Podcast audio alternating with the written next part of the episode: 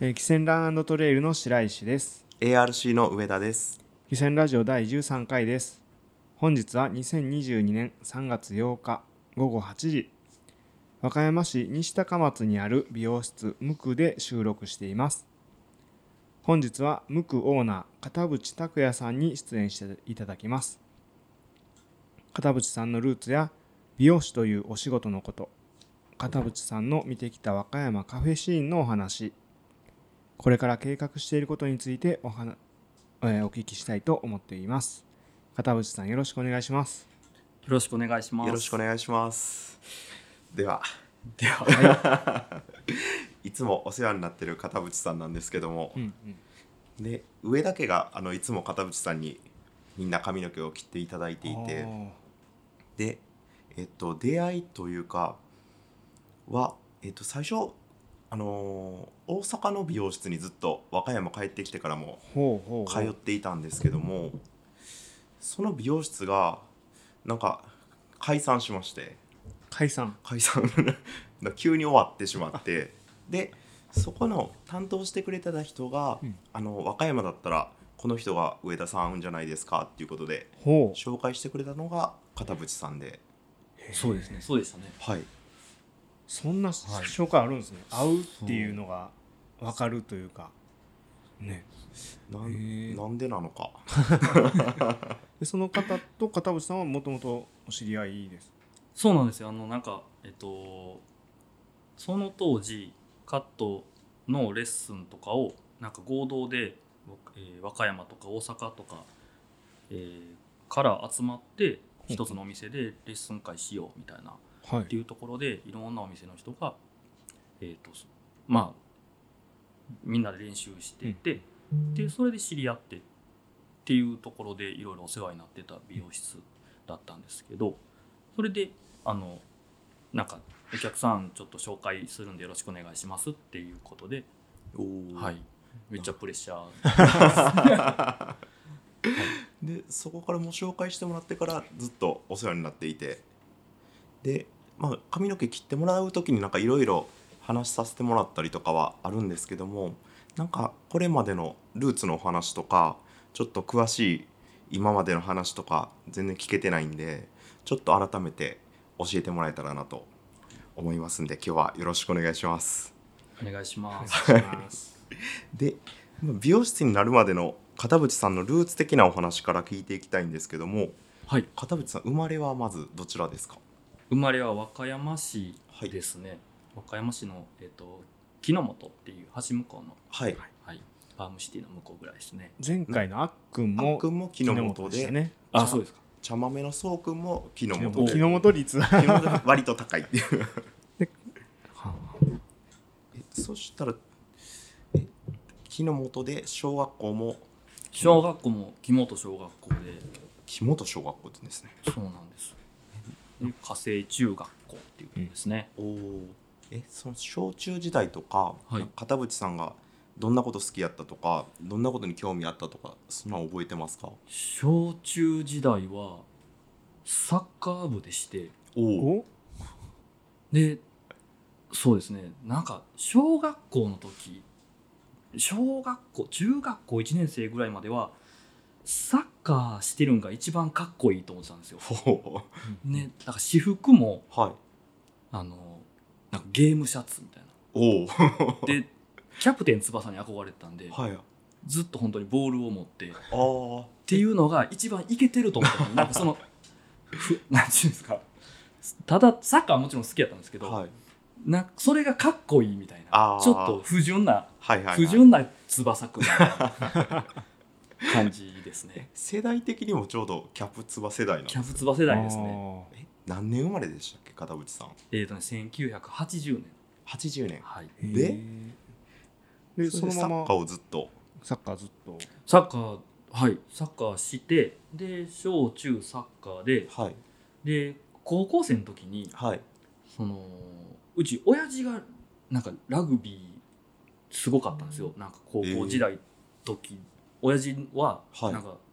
花園制覇したりとかえっていうのがあって、はいほんで僕言うてサッカーめっちゃ好きだったんですけど、はい高校和歌山北高校っていうところに行ったんですけど、ふうん普通科で行ったんですよ、はい体育科っていうのがあってはいなんかその市内とか県内からそのサッカー上手な人たちが集められてっていうーうん高校で多分当時も部員が100人ぐらいおったんですよへね。えその中で11人に選ばれるって至難の業じゃないですかはいでまあどうしようかなって思ってる時に親父がふとなんか子供にラグビー教えるのが夢やったんやって言われたんですよほうほんで夢教えるんで夢叶うんやったらやろうかみたいな っていうので高校はラグビえー、ーえに入りましたお父さんはラグビーの指導者的な感じやったんですか指導者じゃなかったんですけどなんか後にどうも片渕の親父はやばいらしいっていうのが噂で回ってはいでコーチとしてこうなんか招かれてえー、そうなんですで高校1年生で割とまあ多感な時期じゃないですか、はいでその時に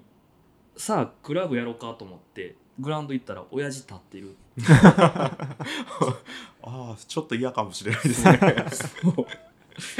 めっち ゃでなんか先輩にジュニアって言われるみたいなあなんかよくあるタイプのはいはいはいそんな感じでえしたね、ー、ラグビー行ったんですねあのラグビーっていう感じじゃないですよね、うん確そかうにそうしてるんでへそうなんですよ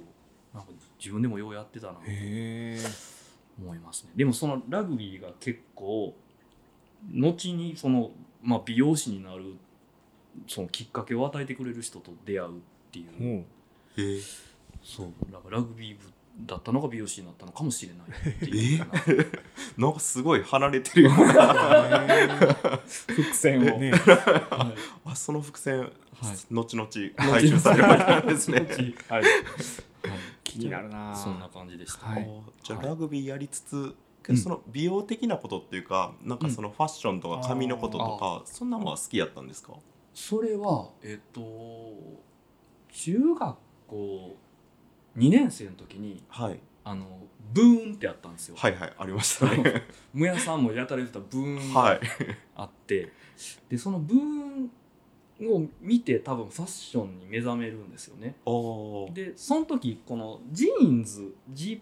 アメカジみたいなのがこう流行ってて、はいはいはいでジーンズをおかんに多分ね、えっと、和歌山市市駅の近くにギグって当時あってはいそこなんかジーパンも売ってるしこのヤンキーのこう制服短ランとかボンタンも売ってるみたいな2回行ったらボンタン売ってるみたいなっあすごいていうちょっとちょっとなんかなんか当時中学校当時にしたらこう悪い悪いのがかっこいいみたいなっていう時代のなんか憧れ的存在のギグっていうところではいあのリーバイスの 502WX はいのレプリカをはいはいはい1万円ぐらいうんのやったと思うんですけど、買ってもってはいそれがなんかむちゃくちゃ嬉しかったんですよはいででもそのそれをこう買うんですけどその憧れっていうのはもうヴィンテージジーンズうんなわけで、でヴィンテージジーンズやけどそのピッカピカの 502WX をどうやってこう味らしていくかみたいなはいっていうので当時なんかこう味らわざと加工するみたいな自分で加工するっていうのがみんなやってたことやったんですけど、うん なんかあの軽石でこするみたいなあありましたねやったでしょそうなんですよジーンズをこう軽石でこするとダメージになってほうほう色が落ちるっていう方法が画期的方法があったんですけどそれがなんかなんか周りはサラピーなのにこう、はい一部分だけ白くこす、ああいつ絶対軽石やなわかるみたいなそれがなんかダサいみたいなはい感じがあったんですよね。はいほんでその時にあの工夫をするっていうことを覚えたんですよはいで当時僕あの軽石でこするんはあかんと思ってこうどうやったら全体的にいい感じにヴィンテージっぽく見せれるかっていうのであの一緒にお風呂に入るっていう方法を見つけた来たまますかあそうそうなので、まあ、家族うち4人は家族やなんですけどだったんですけどでおとんおかん妹っておって一番最後に風呂入るわって言ってでまあすっぱだかに1回なりますでジーンズをもうはパンツ脱いでから履きますでそのまま自分でもジーンズ履いてるっていうことを忘れるっていうことを意識して そのまま体をこう洗うんですよ上半身から洗って、はい。そのままこう下半身洗あう、ん行でっすちゃようんですね。行くんですけどそれはジーンズ履いてるけどジーンズ履いてるっていうのを忘れるっていう自分のことをこう意識してただただ足を洗ってるかのようにこう洗うんですよね、 はい。じゃあこのこういうこう座った時にああ。シワがよくてこれヒゲっていうんですけど、はいはいはいヒゲもいい感じにこう全体的に色も落ちながらヒゲもこう当たりっていうんですけどこうなんかいいい感じにこう自分の体とともに色が落ちていくっていう方法を編み 出してそれをもうなんか毎晩のようにやってるええー。ほんでなんかおかんには「お前まだ風呂入ってるんか」みたい なっていうのででそっからまあ一回洗って、まあ、脱いでもう一回体もう一回洗い直してみたいなはいっていうのを繰り返すと、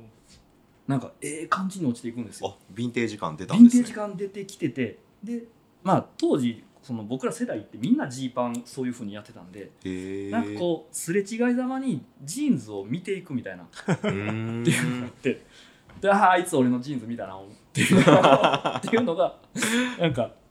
あの優越感みたいなのでなんかそれそういうのがあってそれがファッションの目覚めみたいなあー目覚め第一みたいなところでそれリーバイスの歴史を調べたりおお。そんなんして勉強しやんとそんなばっかやってるわなっておかんに嫌味を言われたみた いなそんな感じでしたね。あじゃあかなり好きだったんですね。そうですねそそうですねそんそっからファッションで言うとまあさっき言ったみたいに僕ラグビー部だったんで、うん。高校時代とかって、まあ、中学校の時とかってなんか雨村行くんにおかんにこう小遣いもらってチビティ買いあさってとかって古着屋さんではやってたんですけど高校時代ってだんだんこうアルバイトしてくる、えー、と友達とかが増えて、うんい。うん。まあそういうコーラっていい服買っていくんですよ、はいめちゃめちゃ羨ましいんですうよ、ん。であんな服欲しいけど僕ラグビー部やからバイトできへんっうん。ていうのでどうしようかなと思ったらなんかこういや作ったらええんじゃんみたいなうーん。え服を服をでほうでも言うてど素人ですし、はいなんか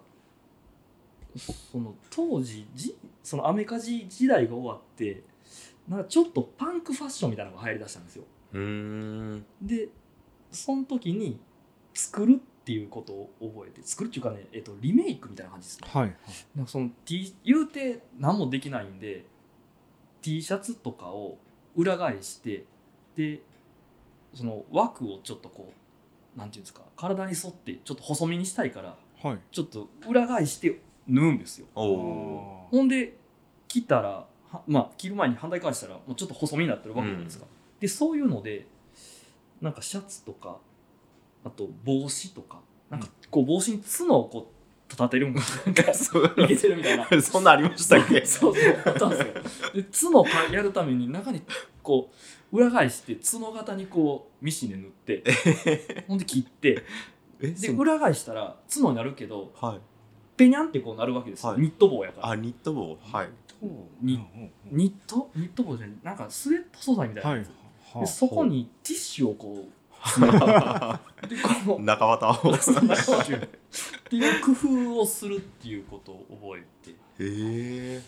そうですねそそその時になんかその時で多分もうファッションにめちゃめちゃ目覚めて、うんうんでもお金ないからそうやって工夫してなんか服をこさえるってういう、ん。ひたすらこさえるっていう日々がありましたね。めちゃめちゃ工夫ですよねそのジーンズもそうですしそうでなんすねか新しくあんまり作ろうっていう発想にはならないですけどそうお金ななかうんなかったんで、え当時ってブランドとかはどんなんが流行ってたんですかブランドはもうその中学校時代はブランドってあんまもうリーバイスしか知らなかったんですよはい。で高校入ってなんかそのパンクファッションの時はミルクボーイとあかあ。でなんかね何やったっけな2047ワンあワあンりとま かありましたね。すごい長いはい。とか、タクヤエンジェルとかっていうなんか着物素材はと洋服の融合みたいな、ああそういうあちょっとその辺がど真ん中な感じでパンクとちょっとなんかビジュアル系も流行ってた時代やったんで、はいはいはいそういうなんかちょっとこうパンクじゃなまあ拓也エンジェルとかパンクじゃないんですよ はいなんかちょっと色もんみたいな感じで、はいでそのちょっと違うのが違うのを着てるっていうのがかっこいいみたいなこおおううーんっていう風なのがあってでもそういうのって絶対買えないんですよねはいお金ないんで、うん小遣いやったら古着で精一杯みたいはない感じだったんで、だからたまに古着は買ったんですけどそういうこう色もんはこさえるみたいなでオリジナルじゃないですか、はいこさえたらそれこそっていうのでなんか自分のブランドみたいなんで なんかすあのプラプラパンみたいなはいはいはいあんなんでこう一回カッターで切り抜いてでスプレーで拭いたらなんかこう文字書けるじゃないですかはいあんなんで自分のブランドみたいなのをええこう作ったりしてはいで それで、うん、なんか自己満足を、ほはいちなみにそのブランド名っていうのはそのブランド名はあのうブランド名あったんですあねったんですよあったんですよ漢字で はい脳内麻薬って いう おおなかなかパンチ効いてますよねなかなか中二な感じです中二なそそうそれをカーゴパンツかなんかの,、はいあの迷彩のカーゴパンツのはいこう膝下を切ってはいじゃあカーゴパンツで下紐でこう結あばーれるじゃないですか、はいでじゃあ下だけビッてこうあの塗ってしまえばはい巾着になるんですよねあはいはいであーそはいのはいはいぬ迷彩の巾着に蛍光塗料で脳内麻薬って書いてあるかっこいいと思ったんですよなんか知らんけどおおそれがいけてると思ってはたんで、なん かそれって残ってたりはしない脳脳内麻薬が残ってたから、めっちゃ見たいと思ってへはいいすごい そんちょっとだからそういうラグビー部とは思えない活動してますね感想してましたね そうですねこさえるっていうこと努力みたいな、うん努力でカバーっていう ーあはいえそんな高校生活が続いていってはい、でし進学先後美容学校美に容学校に行くわけなんですけどそれは何なんかきっかけがあったんですかそれはそのさっきのまあ伏線じゃないですけど、はいあのまあ当時その脳内麻薬を作っててはいで、えっと、仕事としてはこれ無理やなと思っても うその難しいっていうのーがあったんですよ。でそのこさえると工夫するっていう一環で自分の髪もまあこさえるっていうことをやって、うん自分で切ってたりー自分で自分の髪を切ってたりしてたんですけどうーん自分で自分の髪切ったら人の髪切れたなっていたんですよ。はいほんで工作ばさみで学校のトイレで友達の髪切ったりとかへえでそのラグビー部の部室で先輩の髪とか切ってたらへーはいなんかあご指名が来るようになってうーんすごいですねそうなんで当時なんかこうワックスで無造作ヘアとかっていうのがなんか裏腹系がはあは2年3年ぐらいで入りだして、はいでっていうのもあってワックスとかでこうセットしたりっていうなんかこう訳も分からずこう作りたいものがあったんでうんでやってたら、まあ、先ある先輩が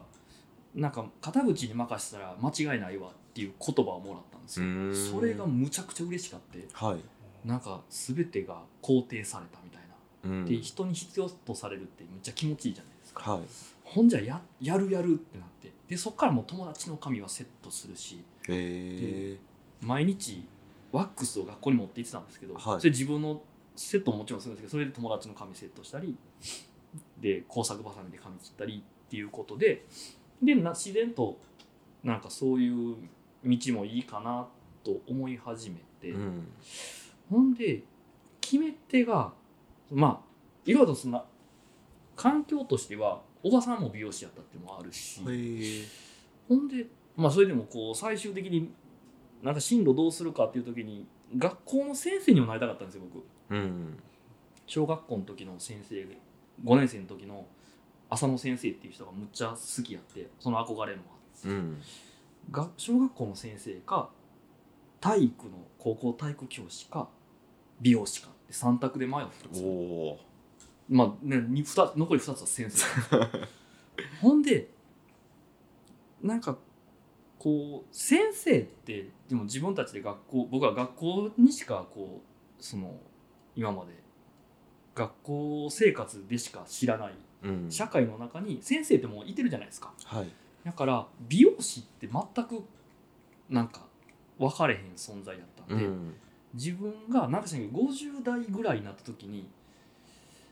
もう先生ってあんな感じよなってもう見て高校の時にあああんなんよなって分かったつもりやったんでうん当時はねもう得体の知れない美容師になってみようっていうのがあって、うんあと一番最終的に背中を押したのは友達が美容師モテるらしいで っていうよくあるあれが最終的にボンって背中をサッカーから続いてますねそれね そうそういい感じにそう一貫性があって一貫性のへえはい、っていうのがあって、はい美容学校に行くっていう感じだったんですけど、はいまあ美容学校って割とすぐ決まるんですよ試験とかどんな感じなんですか美容学校試験はなんか作文書かされたような気するんですけあどー作文と面接だけみたいなああほんで10月ぐらいに決まったんかなだから、はいみんなこうね大学受験とかってこれからっていう時にもうポンと、あ決まってもだみたいなはいむちゃめちゃもうどうしようこの先みたいなこう空白のうん追い込みの期間がなく空白の日々がっていう感じの時にまあうまあ受かったんでなんか知らんけど受かったわってなってでお親父にその受かったって美容学校行くわ受かりましたって言ったらなんかああそうかみたいな映画をせんかったんですようんそれで後々聞いたらその親父はその高校から大学行って大学でもラグビーをやってほしかったみたいあなあででももう親父の夢叶えてるしもうええや ろみたいなわがまま言わんといてみたいな僕は僕の人生ありますうんみたいなんででおかんがその時にまあおお父さんを生かしてよかったって思わせるのは今後のあんたの動き次第やでみたいなことを言われてうんそれでちょっともうふわっとした気持ちから身が引き締まったうんみたいな感じでしたね。なるほどはい、そでれでまあグラムールはい関西美容利用専門学校今は美容利用はなくなったんですけどっはいていうところに進学したんですけどそれは大阪ですかそれ大阪の難波のめちゃめちゃへえ近くですね、もう駅1分2分ぐらいのうんとこにあってでそうですねそその時にえっと一緒の学校やったよっちゃんっていうはい同級生が今もあの一緒に働いてくれててえそうなんですよっちゃんってよっちゃんってねあの今はパートで来てくれてるんではいなかなか多分お会いできね女の人ですかあそうですああどの人やろうん、同級生でそうですねだからむちゃくちゃ長いお付き合いで、んはい、もうなんか当時の僕をからなんかお互いだから、ね、当時のそのことを知っているんでなんかこっぱずかしいながらも、うんまあでもこう年取って成長してきたよなっていうのも一緒に話できるので、うんうんなんかそれはすごい嬉しいですね。うんはいいいですねはいえ美容学校生ってうんどんな感じの一日なんですかなんかはいあの超でっかいカバン持ってるイメージあしかないんですけそうどそう超でっかいカバン持ってあん中にそのなんかうグラムールってむその大阪でも厳しい学校やってうーんそのロッカーに物を置いていくなっていう謎のへへロッカーの意味ロッカーとはそうそうっていうのがあってそこのあのカバンの中に、えっと、もちろんあのマネキン顔はいがはい入はっいてて、あんであのそれを顔をつけるクランプっていう、はいなんか机にガチャンってつけるーあはいつけはていその顔をまたガチャンってやるーであれがちょっと重たいんですよはいでそれだけでも重たいのにその、えっとパーマのロットケースって言って、ほえー何本入ってるのかなあれなんかけ結構それもでかいんですようはでいそれが一番下に入ってみたいなでばそれで最低ラインであとハサミとかうんで教科書とか、であとは何でしょうね、えー必要だったらそのなんかローションって言ってはいこう大正ロマンみたいな頭にするためのこうベチャってつけるやつだったりとへか、えもうたくさんいるんですよあれ っていうのとかいろいろそんなんが盛りだくさんに入ってるのをはい和歌山から大阪まで運ぶ日々みたいなあ通いで通ってたんですねはいでしたねへえ学校どうでした面白かったですか学校はむっちゃ人数多い学校ではい1クラス100人おるんですけどうんでも言うていその半分に分けられて A クラス B クラスみたいなはいで A1A3 みたいな300人ぐらいが一つの教室でみんなで勉強するみたいな感じで、うんだからこう正直同じクラスでも喋ったことない人とか人とかはざらにいてたり、でもなんか本当当時自由な学校自由な、まあ、厳しい学校やったけどその個性豊かな人たちが多くて後に聞いたらだいぶ問題のある年代やったらしいんですけど、うんなんかお印象的だったのがホストの雇われ店長みたいな人がほ教室でずっとお金の勘定をして満席をずっとぶわー数えてる人がおったり、すごいかましてますねはい、あとなんか隣の席だった人がその DJ でなんかめっちゃ有名な人やってはいうんなんか DJ ジョージっていう人はで、いなんかこう後になんか600人とか箱に入れるようなはい CD とか僕ら CD なんかこう借りる時にうん「ウェイ」ってやったんですけど、はいはいウェイにジョージの CD あるやんみたいなうんえへってーいすごいうそんな人があのなんか将来について一一回語ってくれたことがあって。はいほう美容学校やのになんか将来はその DJ とかにお金を払える存在になりたいとかって言ってたんですよほう美容師はみたいなせえへんなみたいなすげえなこの人みたいなかっこよみたいジなョージ何しに来てるんですいか やでもでもその人ほんますごいすめちゃめちゃ有名な人やったんですよ、うんはいへーえジョージどうなったんですか今はちょっと知らないんですけど、はでもほんと20代の時はほんまむちゃくちゃ有名になって、うんいええだからちょっと僕もおん同じクラスやったよねみたいな感じやったりとかあとその時に初めてラップを教えてくれる友達がおってはいははほんで僕ずっと高校時代から音楽をやってたんですけどいうーん初めてラップを教えてくれたのがそのジャグっていうはいちょっとジャグっていうのがホームクルーっていうたやったと思うんですけどっていうところに入ってる人ではいでなんか三角公園とかあの辺にあるクラブネオっていうところを拠点にしててうんでそのホームクルーの一番トップが今あのすごい有名なインシストとかええはインはいシストさんがいてて一回会わせてくれたんですよええでなんか昨今さんとちょっと喋らせてもらってはいでなんかしら携帯電話をの番号をゲットしたんですよ僕おお昨今さんの携帯電話の番号をゲットしたものを一回もかけずにもう終わってしまったっていうなんかそういう謎のこうその子も全然美容師にならんと うーん今何やってんだろうななんかわかんないんですけどなんか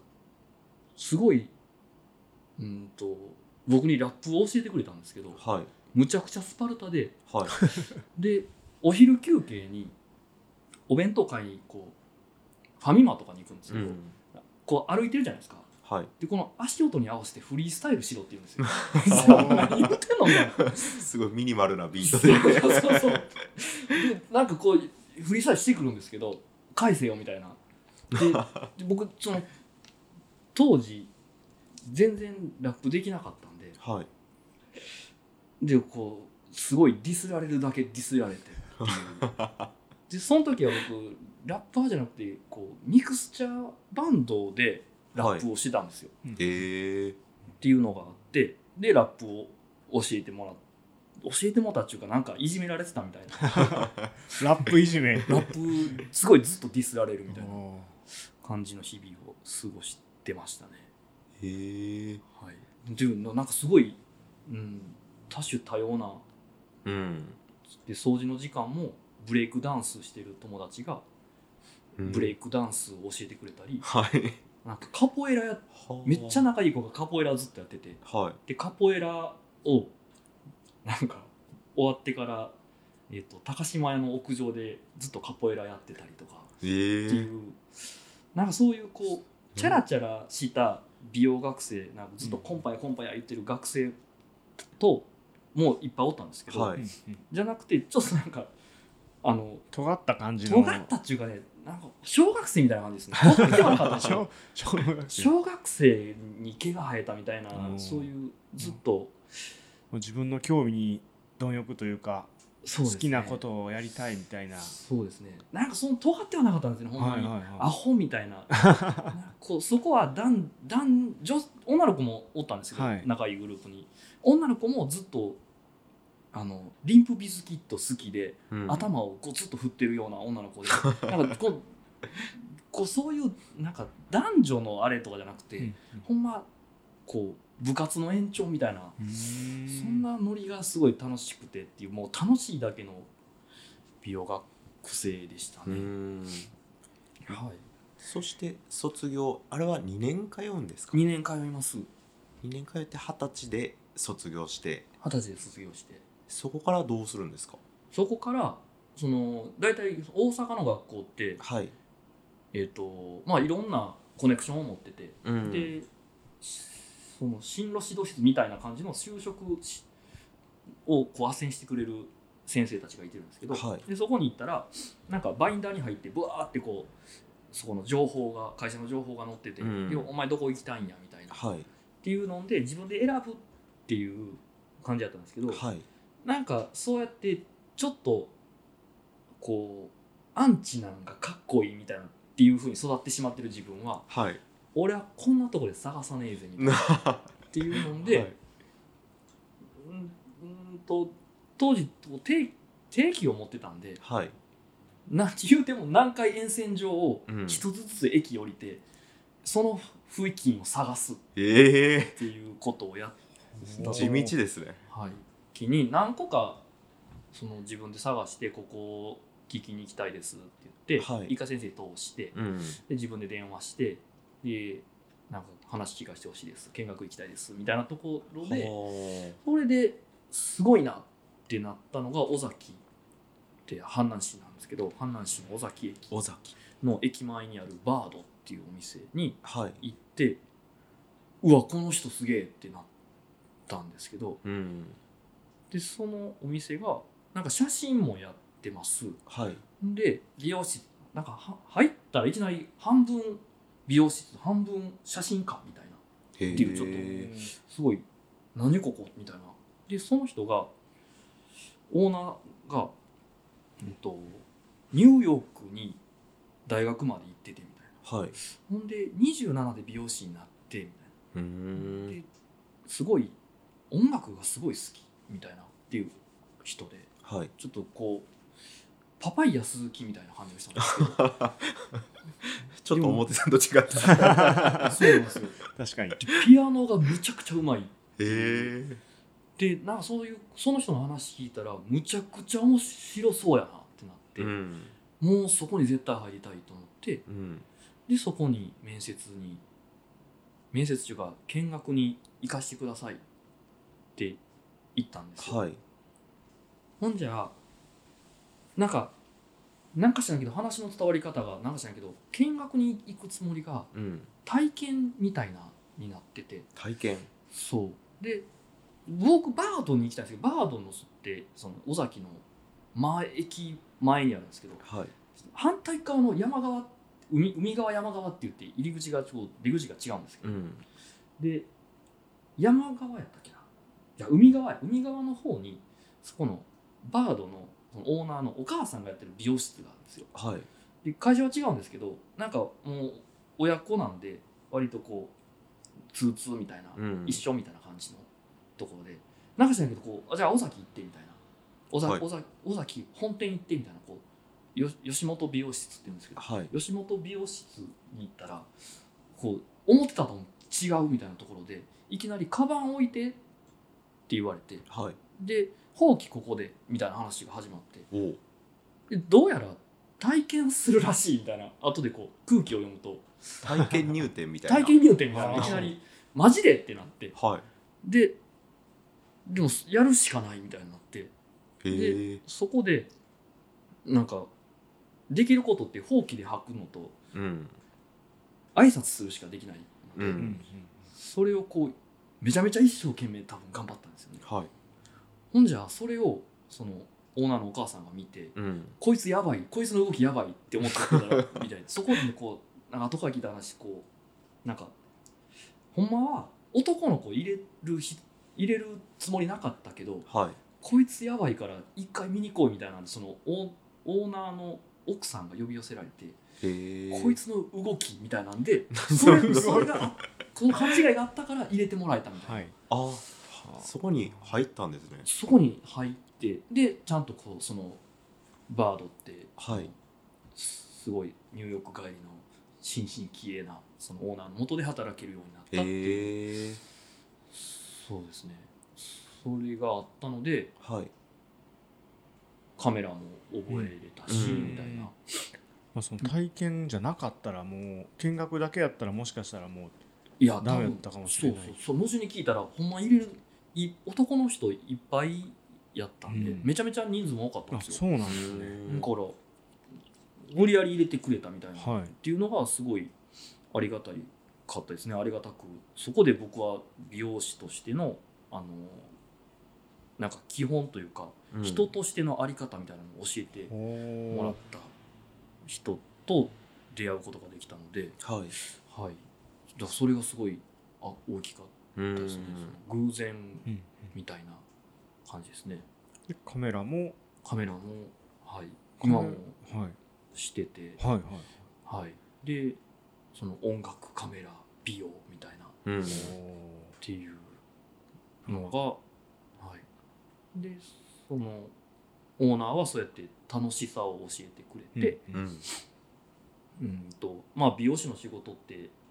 いろんなところとこう関わることができる仕事なんでうんなんかもうメイクとか中島着付けとかもコンクール出なさいって言われて、へそえの僕着付けら絶対やることないんですよ。はいうん、男の人が女の人の体に気付けることってお客さんでは絶対ないし一回もやったことないけど、うんなんか知らんけどコンクールに出なさいって言われてその着付けのボディって言ってその人形みたいなところに着付けていくんですけどはいそのに出さ出さされたというかそれがまあ、うん、いろんな文化に触れるとかうんで後になんか後々お茶も僕習ったりししたんですけど、はいうんまあその着物今うちも着付けもあのスタッフやってくれたり奥さんやってくれたりするんですけど2階に着付け室があったりとかっていうそういうなんか幅を広げてくれたみたいなうんのがあってそれがオーナーがすごいやってくれたので今になってすごい生きてるなっていうあのが、ーうん、思ったりあとそのオーナーのお母さんっていうのがなんかもうカリスマ的な人で。へこーうおばちゃんのカリスマみたいなはいはいはいみんなその先生って言言われるんですけど先生のこと大好きみたいなでなんかほんまにキラキラして今多分80年打ったら終わるかなででも現役なんですよへえへたまに今も会いに行くんですけど、ーははいなんか動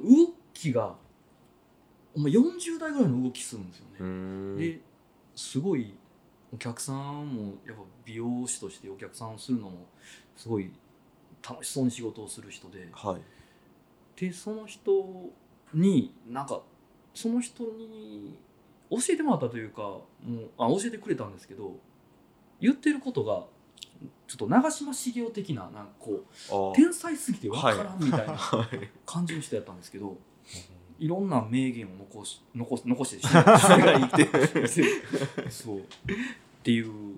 教えてくれた人でえー、美容師さんって入店して最初はカットとかできないですカットできないですねカットできないですけど僕はもうカット高校時代からやってたんではいその時の、はい工作ばさみでそうなんですよなんか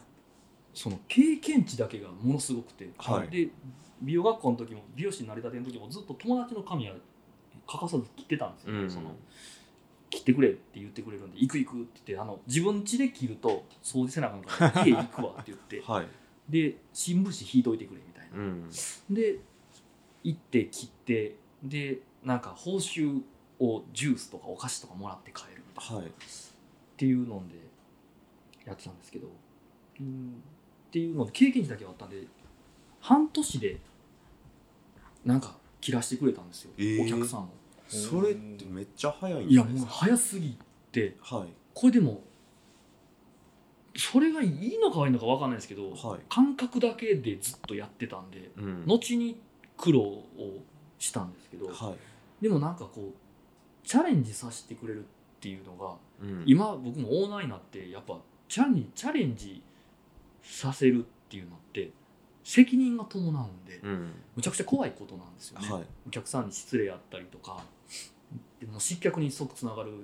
可能性だって高いし、うん半年で切らすって相当器がないとできないことなんうですよ、んこれをさせてくれたんでどんどんどんどん自分から吸収していこうっていうスタンスになれたっていうのがなんか今になってすごいことをしてくれたよなっていうのが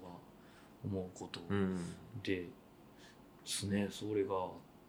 のオーナーはいろいろやってくれたんではいありがたかったですね。えーその最初の店では何年ぐらい勤められるそんうでなすんかですよでは4年半あ結構長くはいいてほんで毎日ほんまに楽しくてはい仕事行くのって最初って若い時嫌じゃないですか、うんでももうほんま楽しかったんで嫌じゃないけど、でもなんか